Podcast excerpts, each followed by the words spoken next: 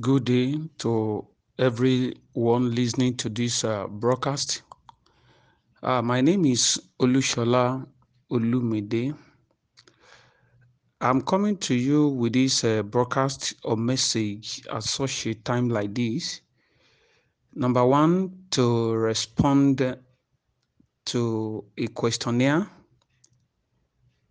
who feels after doing everything possible, things appear not to be working. And the question was that, what have I done? Why is God treating me this way? I don't even understand. Even as I look around to the right, to the left, there appear to be no help, so to say. And also, I am coming with this broadcast to help as many who may be in this dilemma as we speak. It appears everything is not working. It appears the future is bleak. It appears what God even promised you is not uh, being realized, and you are at a spot confused and about to give up about life.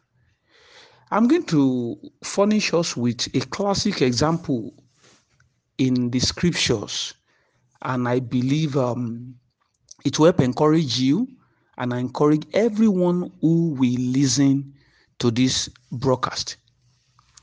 The classic example is about the man called Joseph in the Bible. Um, he had the gift of dreams and he could interpret dreams. So one of the day, the father sent him out to go and look for his brothers who are taking care of the animals of the family. He went out really. By the time he got to where he was meant to meet his brothers, they were nowhere to be found. So he was roaming around there when somebody saw him and said, Hello, young man, what are you looking for that you are all alone here roaming? And don't forget, at that time, Joseph was just about 17 years of age. He said, I'm looking for my brothers. Oh, the man said, ah, I overheard them saying they are going to Dothan. Joseph could have uh, returned back home. At least he has satisfied part of the assignment. Since he got there, couldn't find his brothers, he could have gone back home. But he decided to show commitment and faithfulness. He went to Dothan. Maybe to give them food stuff, to greet them, see how they are faring, then return message back to his father. Unfortunately, the people you went to see were not having the same mind with him. Oh, they say, oh, look at him. He's the one coming. He's the one dreaming to become great, greater than all of us. We'll see what to do. We'll kill him. Eventually, um, they didn't kill him. They put him in a pit.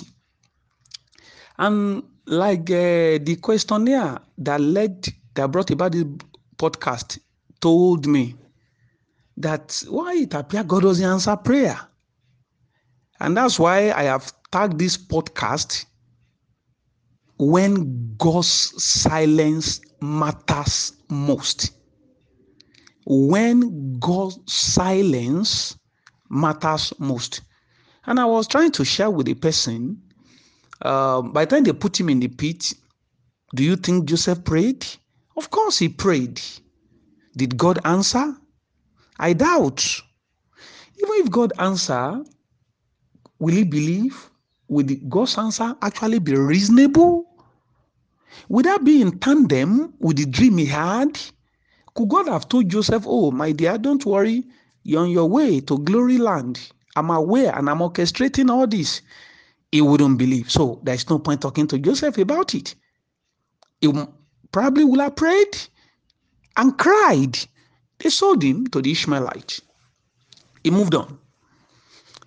The Ishmaelite, he got to Egypt, then Potiphar bought him. When he got to Potiphar's house, he settled down. And I told uh, that my questionnaire that do you know that in all of this, Joseph had a positive mental attitude.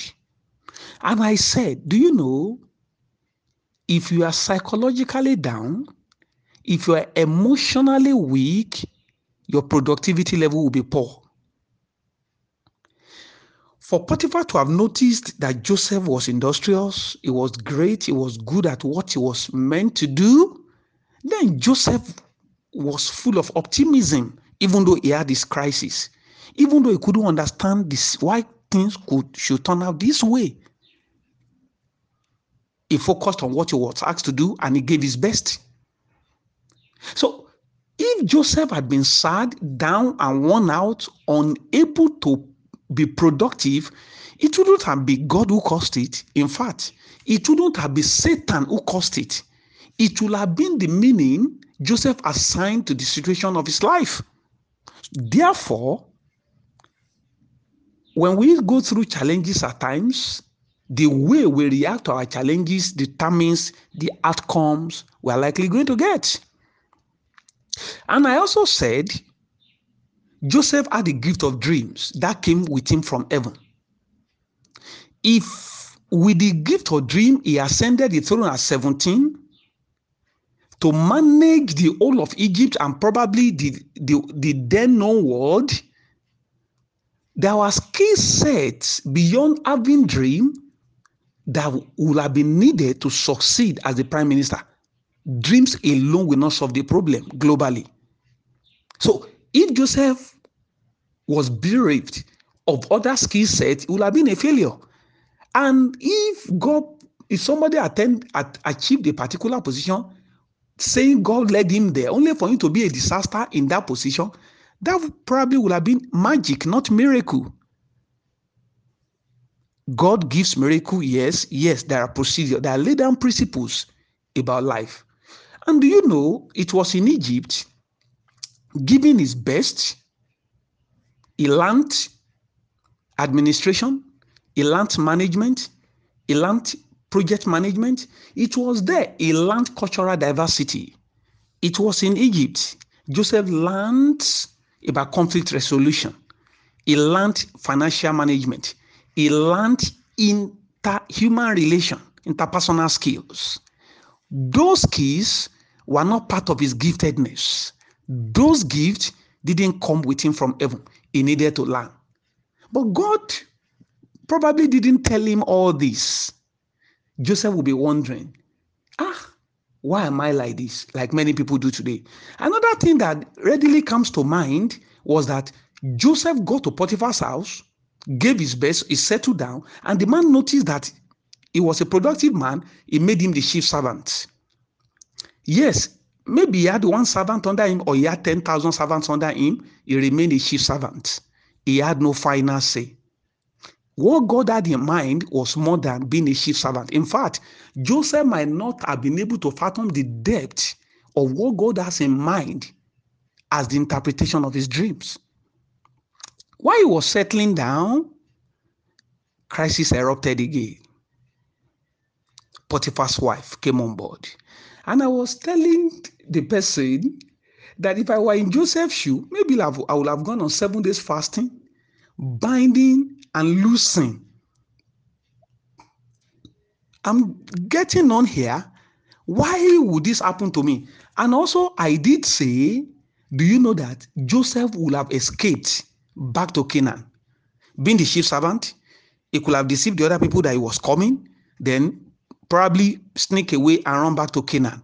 He would have gone ahead of God, and that would have been that would have spelled disaster. He focused on the job at hand. He gave his best. He learned on the job. He improved. Believing that God is on the throne, seeing everything. He wasn't accusing God, even though God was silent. Eventually, found himself in prison. His assistance was moving from bad to worse, from being a servant now to a prisoner. You also notice as he got to the prison, he settled down. That positive mental attitude kept following him everywhere. He didn't sit down in a corner crying all day long. Yes, prison was not the best for him, but that was the situation at hand. He faced the reality, he started moving on. He became so productive again that the jailer or the warder saw that this young man, ah, ah, great. Eventually, they co- he committed all the prisoner into Joseph's hand. And because Joseph was at his best, that gave him the privilege to wait on the chief butler and the chief baker. Can you see? Giving your best, enjoying where you are on your way to where you are going in life. When silence becomes golden, when God chooses not to say anything about your many prayers, it does not mean He's aggrieved with you. If your life is right anyway, it does not mean God is wicked. That does not mean His plan had been aborted. Not so. So take note. While he was waiting on the sheep butler and the sheep baker, they dreamt. And I also realized in that place, he must have related well with those guys. It is not just any prisoner who could have walked into the sheep baker or the sheep butler, butler asking them, uh-uh, why are you looking pensive? Your face is not radiant this morning. I'm not sure it's all Tom Dick Canary, a prisoner, could have done that. But because Joseph had been privileged to wait on them, he had related well with them. They have accepted him as one of them, somebody who they could talk to, somebody they could share their minds with, somebody they could rub minds together. It was obvious Joseph was at his best, even though a prisoner. They told him they dreamt. If I were him, maybe I would not have anything to do again with the concept they call dreaming. I got into all this problem, by the way, because of dreams and interpretation of dreams. But Joseph would not do like that. He kept on. He told the chief butler, Tell me, interpretation belongs to God. He was told. Lo and behold, the response was positive. So the chief baker was encouraged. He said his own too. Unfortunately, it was negative. And Joseph told the chief butler, As you go, please remind me, recommend me to Pharaoh. And the Bible tells us that for the next two years, he was not remembered. I guess that is a miracle.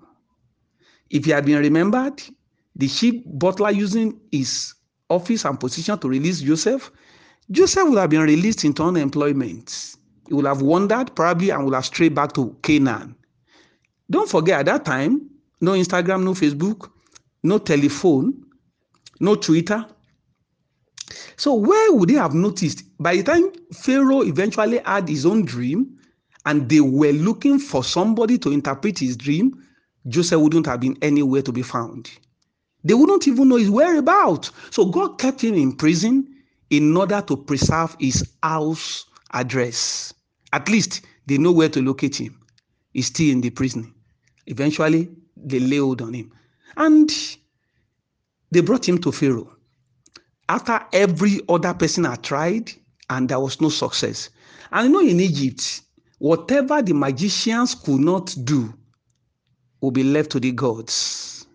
Any problem the magician could not confront, then that problem must be handled by the gods. So after he interpreted the dreams, Pharaoh looked at him and said, Young man, I guess there is the spirit of the gods inside you. Eventually, he became the prime minister. That was at the age of 30. 13 long years of service, of learning, of equipping, of retooling, or being prepared for the task ahead. Can you see that when God is silent, it does not mean God has forgotten you. So don't give up on yourself. Don't give up on your dream. Don't give up on the things God spoke to you about.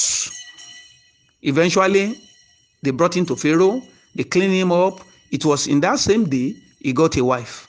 He got to the throne. In fact, as at the age of 30, his dream was not yet fulfilled because the family had not even started.